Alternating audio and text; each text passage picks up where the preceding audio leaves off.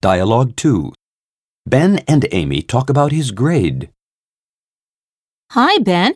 You're looking pleased with yourself. I got an A for my English essay. You may applaud my exceptional achievement. Ben, you hate English literature. You're not even a proficient reader. It's all a matter of strategy, Amy. My essays don't ramble on anymore. They are sensitive but concise.